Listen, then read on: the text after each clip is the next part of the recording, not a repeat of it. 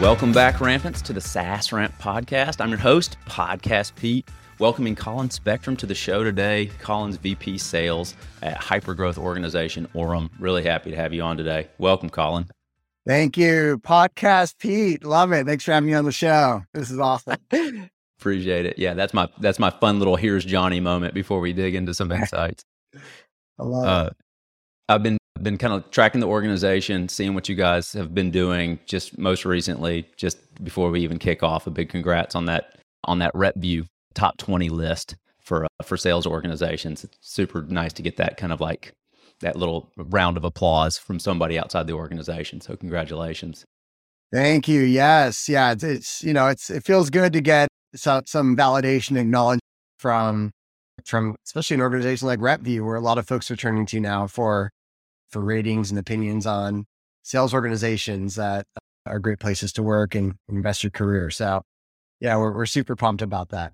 Yeah, awesome, awesome. Yeah, and it's been validated twice now. It's For anybody watching, you might have seen another a participant, another guest from Orum. So we this is not a mistake. Orum is so good. We want two guests, two guests from Orum. So yeah, I can't wait to to unpack it with you here. Maybe we'll kick it right off.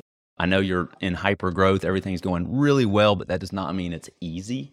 So if you're thinking back the last couple of quarters or maybe six months, what would what would you categorize as the biggest challenge in the last six months? Yeah, I mean, we in the last really two quarters, we've doubled our sales team and we're 100% remote company. And so onboarding, enablement, getting your people to speak the same language, especially when you're an early stage company, right? You might not have the enable enablement operations and kind of wherewithal that a large company would have, where of course you're used to hiring large classes of reps and we we hired so many reps in, in such a short succession of time. I think that put a big emphasis on, of course, pipeline generation OAs, but enablement, you know, investing the resources there, making sure we've got and it really, you know, it really pressure tested our our playbook and in the best ways, right? It showed us areas that we needed to focus more training and enablement, really helped us identify and, and nail in further our hiring profile get really crystal clear on like what we're willing to coach and not willing to coach for anyone coming in the door at our stage. And, and so we, we've gotten just a, a great out of this the past six months. I mean, just a great class of reps and, and I think an even clearer vision of what enablement and onboarding looks like at Orum for the next phase of growth that we're entering now. So Okay. I'm not at all surprised to hear that, like based on how fast you're growing and, and the kind of like the, the kind of headcount quotas that you might even be under simply to to fill those seats with because there's business out there to be had. So that's yeah. that's this, that's something we hear kind of frequently from organizations your size. Maybe maybe I'd, I'd like to know more about you because because like there's there's various contexts for hypergrowth that different organizations can have you know, I was mentioning I work at Postman. So for Postman, it was the product led growth and the fact that there was maybe 10 million or more developers using the tool for free or for a low paid self service before they added anybody on the go to market team. For Orum, like what's the context for hypergrowth? Why are you guys just taking off? Yeah, it's it's a combination of I think good product market fit, solving a big business problem, big business problems, right? So lowering customer acquisition costs, reducing sales ramp time, improving sales efficiency. And right now, and especially in this market, in this economy, revenue orgs are trying to figure out how to do more with less. And, and I know you're, you're, probably hearing that a lot, but mm-hmm. Is an answer to that problem. We are an efficiency solution. We are an AI that augments what you would normally hire a human being to do and automate a lot of the manual tasks and manual work typical human beings would do, almost like hiring, you know, robots on the factory floor to put the widgets together.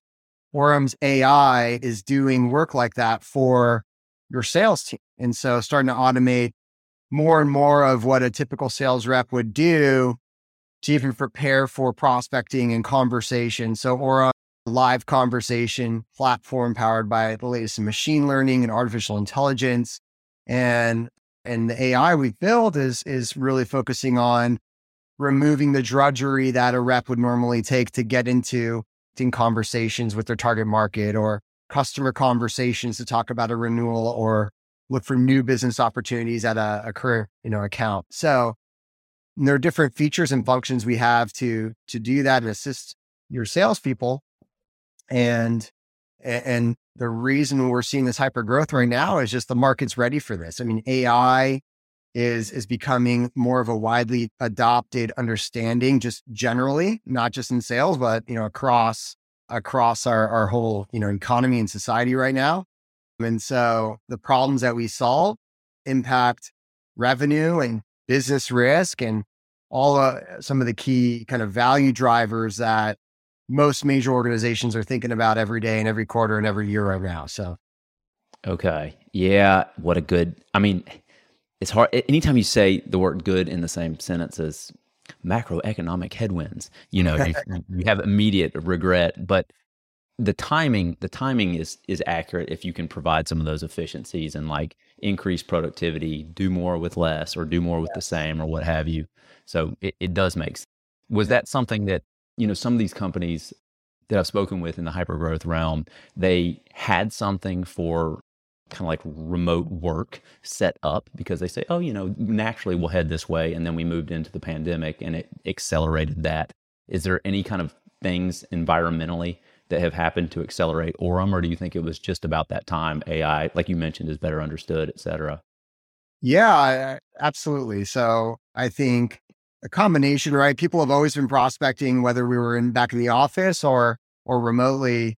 I'd say what, what's helped to accelerate Orum's growth is we have developed our platform really for that that hybrid or remote work environment as well. So we part of our platform is a virtual sales floor.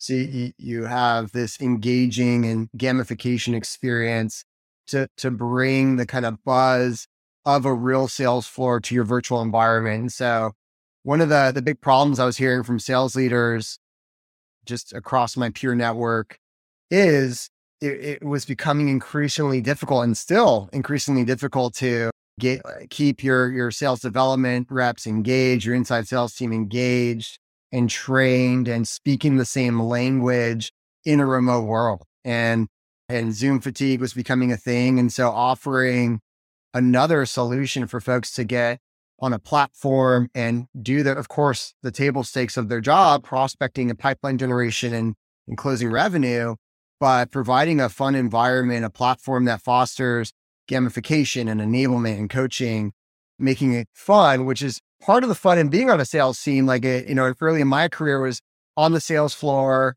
you know, and, and doing the games and hearing the person next to you getting the objection and, and kind of like having that empathy in real time. And so a lot of that started to be lacking in this hybrid or remote world. And with Orum, it's a big problem we we've been focused on solving. And so keeping engagement, keeping the buzz going, even in a virtual setting is, has been a key ingredient over the last, call it 18 months or so.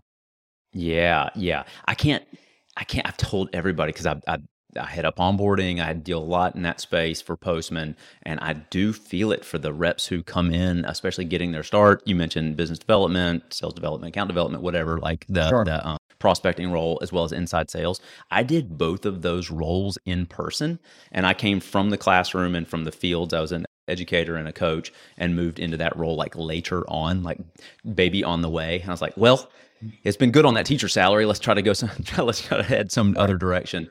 And that was the introduction into SaaS sales and like it was so because so you're learning it's difficult but you're you're picking up those vibes that you have side to side and you're hearing in real time things that are especially at the time, difficult to replicate. So it is good that they're having that.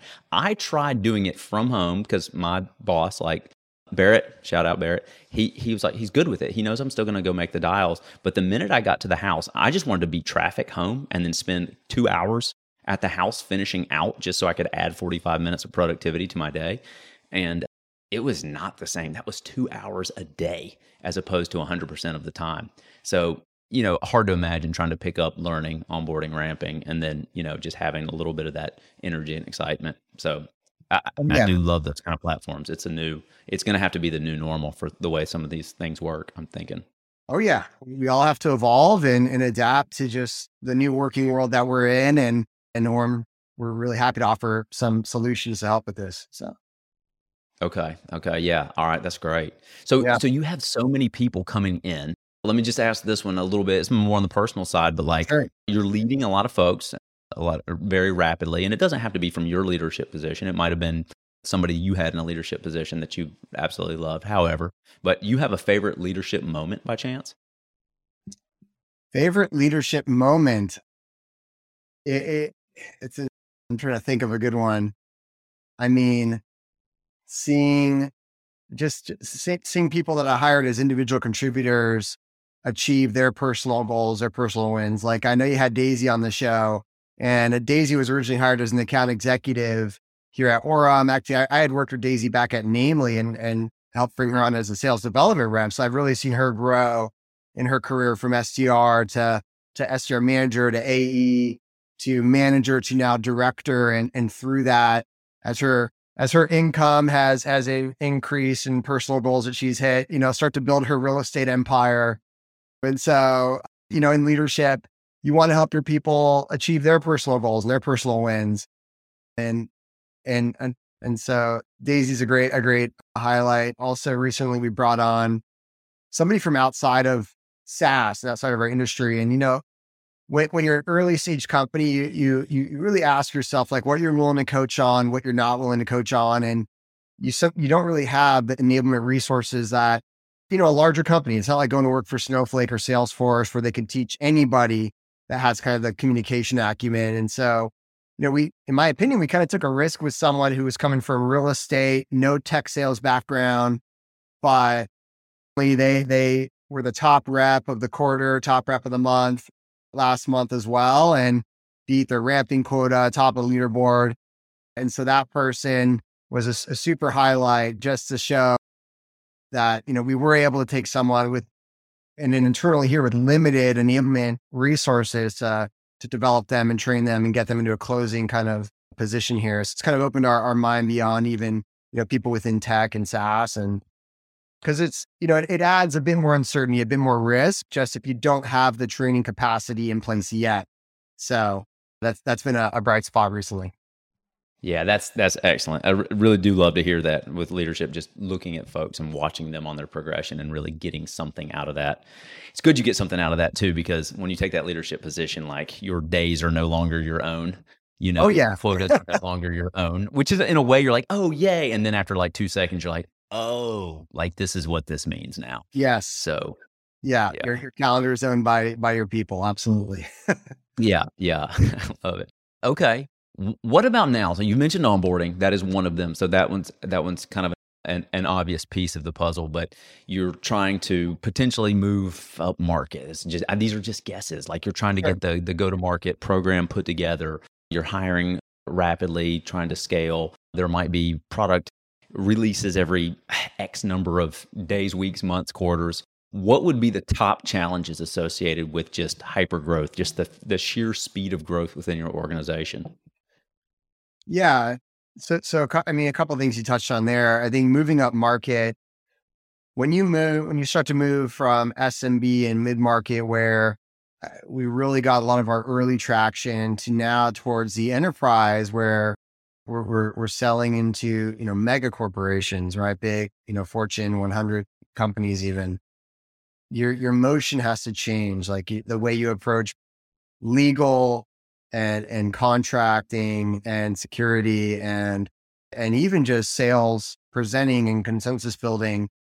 The foundational skills you learned in the mid market will help but it, it, is truly a different motion and i think until you tried to go through it and are going through it it doesn't really hit you and and and your whole organization has to get behind this intentional move right? There there will be features and functions that the enterprise require that that, go kind of beyond what your mid-market product market fit you know has right? And so your whole you have to get your whole organization bought in in this type of change focus in a change and focus on the market that you're you're focused on servi- servicing. So for us at Orum, you know that's been a big transformation for us is two things really that were two two two paths. One is going across the pond beyond North America and starting to sell to European and, and UK based companies who have other you know features and requirements and compliance needs as well, fo- pushing up market. So both of these in tandem are really kind of pressure testing and kind of forcing us in this hyper growth mode to cat to to kind of catch up and really think about from a compliance perspective, from a security, from a legal perspective, that we're we're reducing sales friction, that we're putting the right resourcing in place to support moving in these markets. And so th- there are a couple of big bets that we're making right now, which you know we're we're 100 percent betting are gonna are gonna pay off long term. And so we're starting to see the fruits of that. But yeah, so I think for anyone listening, like as your company moves you know, you know, if you start in the SMB and man, you want to go for the enterprise, you have to realize you need all the stakeholders bought in internally, right? You need to have your, your product team, your legal team, your finance team. You know, with legal, you might have to do some bespoke, you know, agreements versus, you know, in the mid market, everybody has to be on your paper. That sometimes it doesn't work in the enterprise. That's just one small example. So, you know, happy to dive in deeper there as well. Yeah, that's interesting. Like, I guess I, any tips for others this is very common too so like any tips for other leaders taking this step like because there's there's a place where there's because it's up and down maybe a tip for alignment towards other departments and and up into maybe founder ceos as well as for how to bring the team with hey you have a quota. I know that's being supplied by mid-market today. You're going to want to keep 80% of your deals in that realm maybe if that's how it works and but why don't you try for a couple of these so we can try to get the messaging and the motion down for some of these enterprise deals as you like there's some kind of split maybe happening as you yeah. they call it the building building the plane while you fly it. Like there's that whole concept but any tips for up and down I mean, that's exactly how we, we started it. Now we're, we're, we're putting more focus just on enterprise now. But in the beginning, it was taking our top kind of mid market reps that had the, bit, the, the highest kind of sales acumen, if you will, and putting them more in a blended patch where they're, they're strategically focusing on some, some whales, but for velocity and to protect, you know, their income and the company's, you know, needs from a quota attainment, still working some of those mid market deals and then now that we've proven some of those enterprise accounts, where we're putting more focus there for those those top reps that have proven they can sell into that market. And as well in terms of recruiting, start to be able to recruit confidently proven enterprise folks. So nice. Okay. Okay. So that is interesting. That would be the you peel off a couple and go send them into those markets and and give that a shot. It's perfect. Yeah. Yeah, we we didn't go all in like from from from it wasn't like, hey, like you're gonna go test the enterprise, enterprise quota no, we, we took really, we took one person in the beginning and said, Hey, you know, keep these mid market accounts, but let's also go for these 20 enterprise accounts. Let's see what we can do here. Okay. And so, and it was similar with the UK. It was like, Hey, you're not just going to focus on just the UK. Take these 20 UK accounts and see if we can get some traction there, prove out the market before we make a big bet. Okay. That makes sense. And then what about? And by the way, that's kind of like keep your day job kind of feel. Mm-hmm. And somebody's like, you're like, hey, yeah, I'm doing great at stand up com- comedy tonight. You're like, cool, keep your day job for a while. Let's just make sure it yeah. works or something like that. Yeah, exactly. You know? Yeah, yeah. You got your side your side hustle, and then you're still your day job. That's right. Yeah, yeah. Here's your podcast. yeah. So uh, what about Upmark? Any or back to product team, engineering team?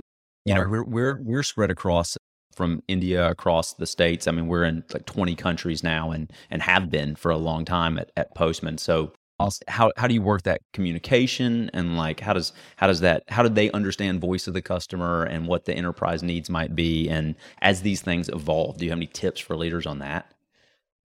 Communication's key, right? I know that's that's an easy answer to give, but how how do you foster that? I, I mean, we have our internal chat tools, we a submission. We call it our challenges doc, where we submit any challenges that we're running into with the product or, or potential product market fit or feature requests or friction with the product for certain markets or certain customers. And so mm. the product team sees these submissions. Plus, we look at maybe any disqualified deals, why we had to DQ them, any close loss deals, why we had to close loss them.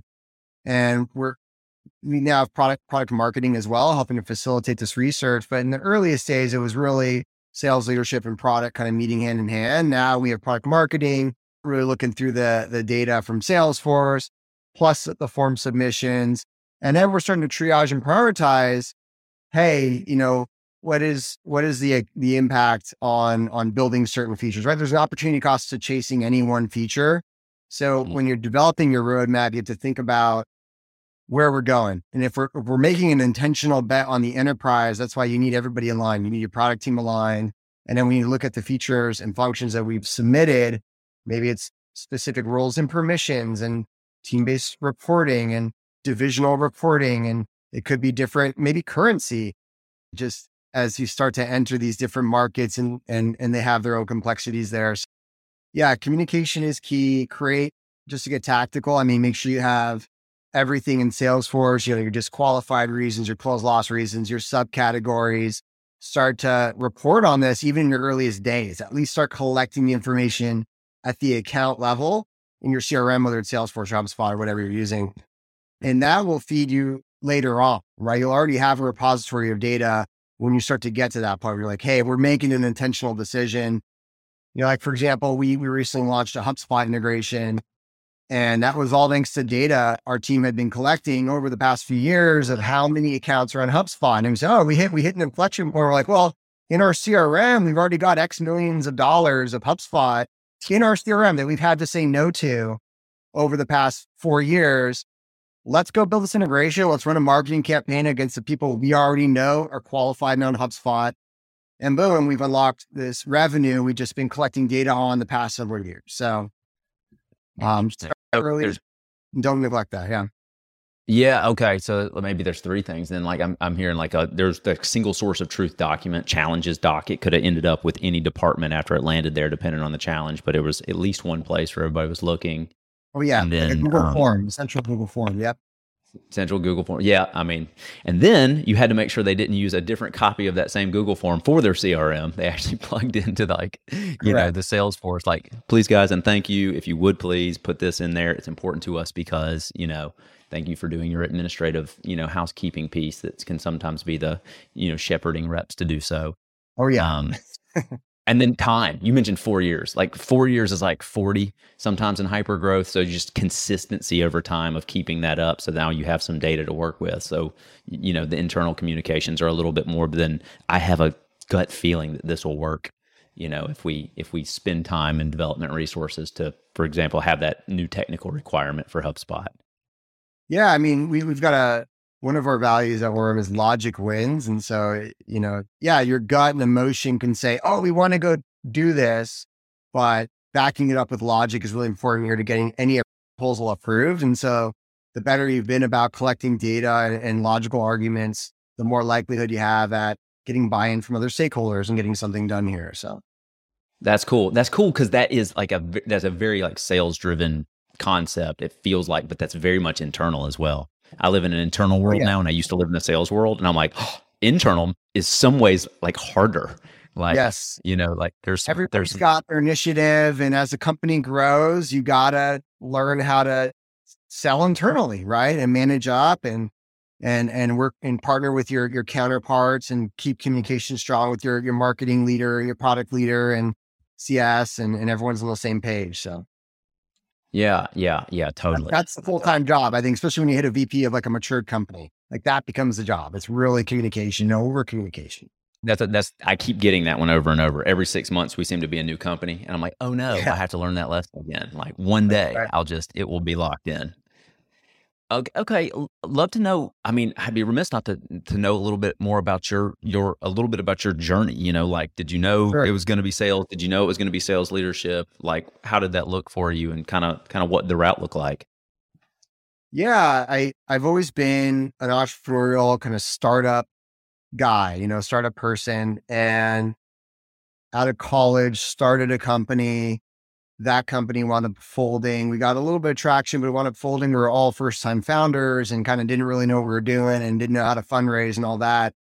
And then I went and intentionally found a company that was at the series seed stage that had like successfully kind of like fundraised to the level like our company didn't get and started there as an SDR and and then it quickly just worked my way up. My goal was really originally spend some time at different venture backstage companies mm-hmm.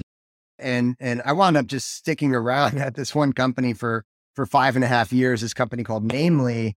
And and I was able to the reason for that is when you're in a hyper growth early stage company and you're doing well, like opportunities open up. You get a way to scratch the itch of entrepreneurship. When you stay in the same company, and so you're like an intrapreneur. Mm-hmm. And so I got to open new offices. I got to launch new product lines. And so it always felt like every every couple of years it felt like a new company for me.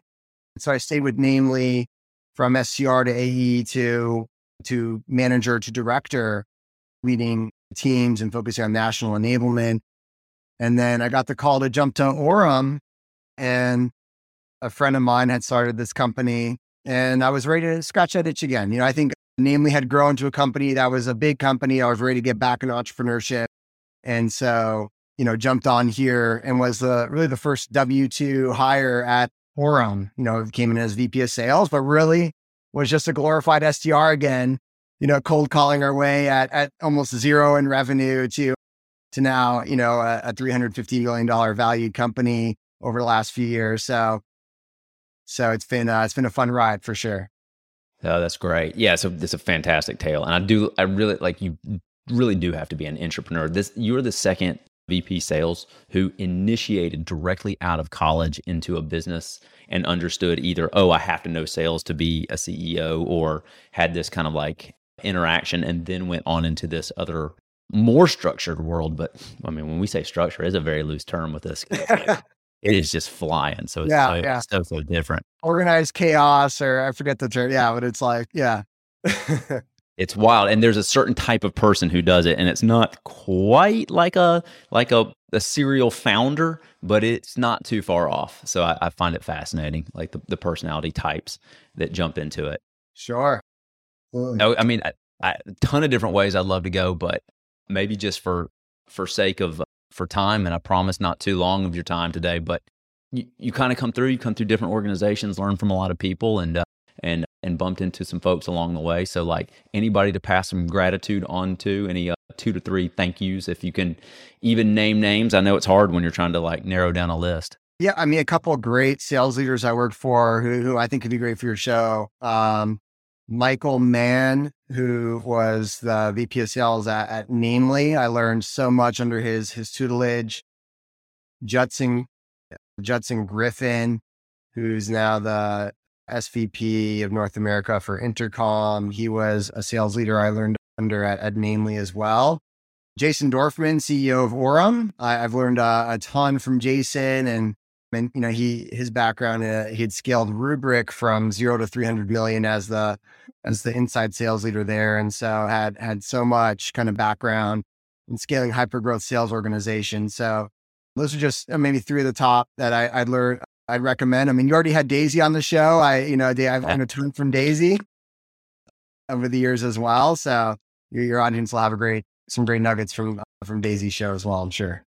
She made mention of you, and maybe this is, I mean, it'll all air at some point, but it was a, the A, the two A's, like the attitude and the activity and things yes. like that. And she rattled that right off. I mean, I'm like, dude, you, you, uh, she's a highly intelligent person anyway, but she's like, she's also highly trained. And so I was like, oh, I got you. Like that, that came quick to her mind on, on those two A's. So that was, that was your input there. That's what we say. We say two levers you can control every single day, your attitude and your activity. When everything else is going crazy, everything else around you, those are two things no matter what, you can always control.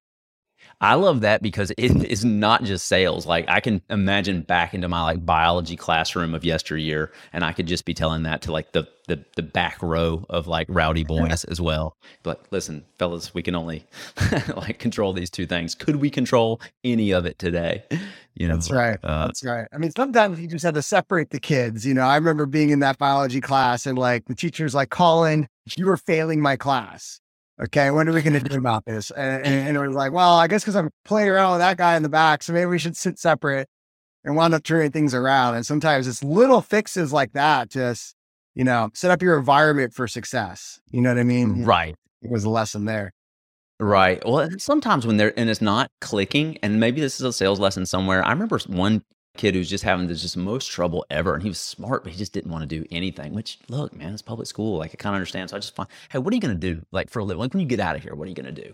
Cause he was telling me he's going to quit. He's only 14. You got to wait till you're 16. I'm like, it's a bad situation, but at some point, like, let me meet you where you are. His dad had a fencing company. I'm going to take over my dad's fencing company. I'm like, does he have room for you? Is he ready to retire? He's like, no, no, he's only blah, blah, blah age. He seemed young. And I was like, okay, well, why don't you go find out what that top line revenue looks like and see if he's got room yeah. for it? Like, let's figure this out together. I'm teaching science. It's not even like a math class where this is somehow applicable, but it's just the human being. And he came back, he's like, we're going to have to two or three X that revenue in order to have place for me. I was like, well, buckle up, man. Let's just get through this together. Let him work on that. And then you can come help him in a few years. Does he want you to get a high school degree? He's like, yeah, he kind of said that. I was like, all right, let's go. Yeah.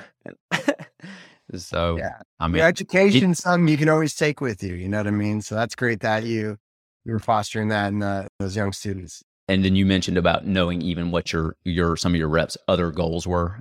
You mentioned like it was a little offhand thing about real estate before, and I just like picked up on that. I was like, you even know what they want to do, like what their like life ambitions are. It's super. Powerful. You got to know what their why is. Yeah, I mean, like what what what are they what are they driving for? Because sales is freaking hard, right? And it's like, what like what are the goals? And let's back into that, right? Like uh, you know, and uh, if it's if it's to make a lot of money, but like what how much money? What what is why is that number significant? Is there a house, a mortgage you're trying to, you know, save up for or certain certain milestones or goals, college fund, whatever it is. And I think it just makes it more real. And you and you can do the back of the napkin math on the the number of deals it's going to take to get there, the number of meetings, number of calls to set the meetings.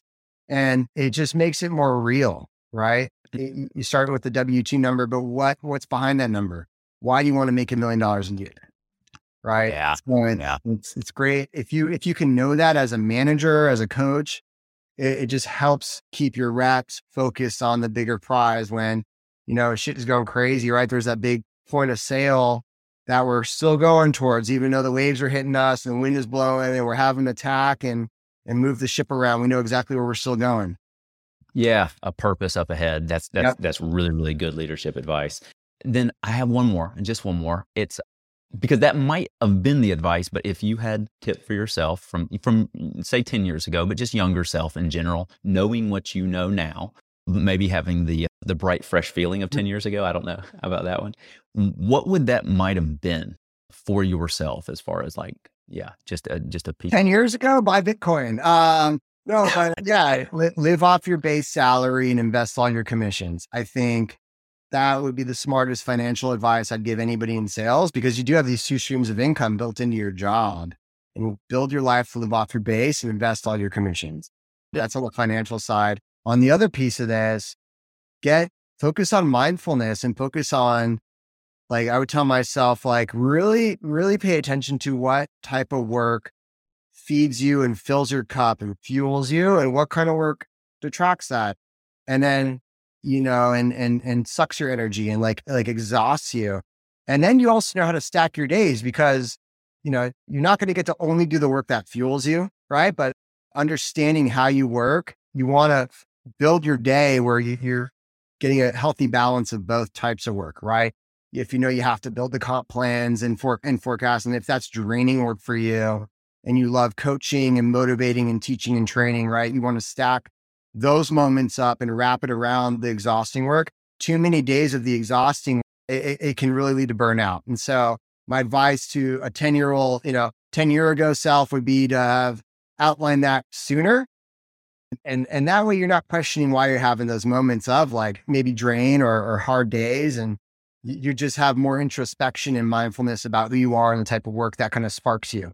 Yeah, that's fantastic. I really, I really, really like that. That's those are two like very practical takeaways. I kind of, kind of sense that you tell your team these things fairly frequently. I try to. Yeah, yeah. Whether whether they listen or not, no. But no, it's good. This is awesome, Pete. Oh, fantastic. Yeah, thanks for the time, Colin. Really appreciate it. I know our audience will appreciate it as well. So thanks on behalf of them. And yeah, look forward to staying in touch and seeing what wonderful things you guys will do ahead. Sounds great, Pete. Yeah, much success to you, to you as well. And uh, thanks for having me on the show here. Cheers.